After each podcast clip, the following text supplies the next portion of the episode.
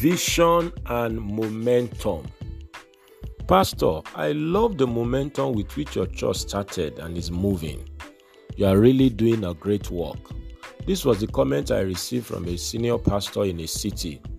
While I appreciated his comment and encouragement, I already knew the importance of sustaining momentum and vision. This has been my mindset from onset.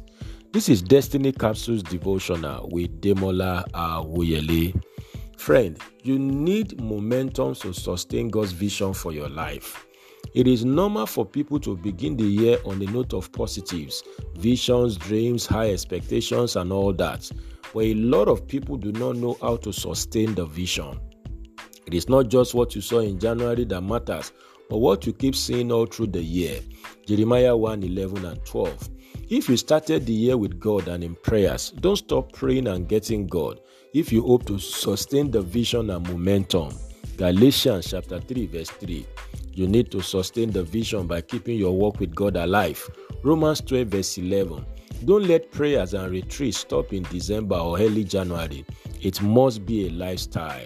Sustaining the vision by keeping hope and faith alive is equally important. Hebrews 10 35 to 39. You either live by faith or you die in fear. Sustain the vision by keeping positive atmospheres and relationships around you. Proverbs 13, verse 20. Vision requires the right environment and relationship to be captured, nurtured, sustained, and bettered. Luke 1 36 to 45. Talk the vision. You need to say what you see. Any vision that is too big for your mouth is too big for your life. Let what you see form your vocabulary all through the year. Proverbs 22 29.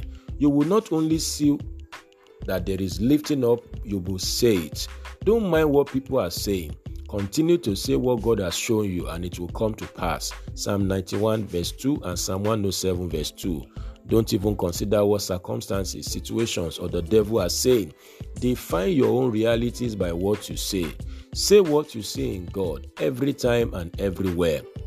On the road, in the bathroom, in church, on the dining table, behind the steering wheel, in the boardroom or classroom, in the country and outside of the country. Say it anywhere and everywhere. What you see is what you get. I pray for you today that you will learn to sustain momentum as you fulfill God's vision for your life. And may you fulfill your God given destiny. This is a blessed day for you.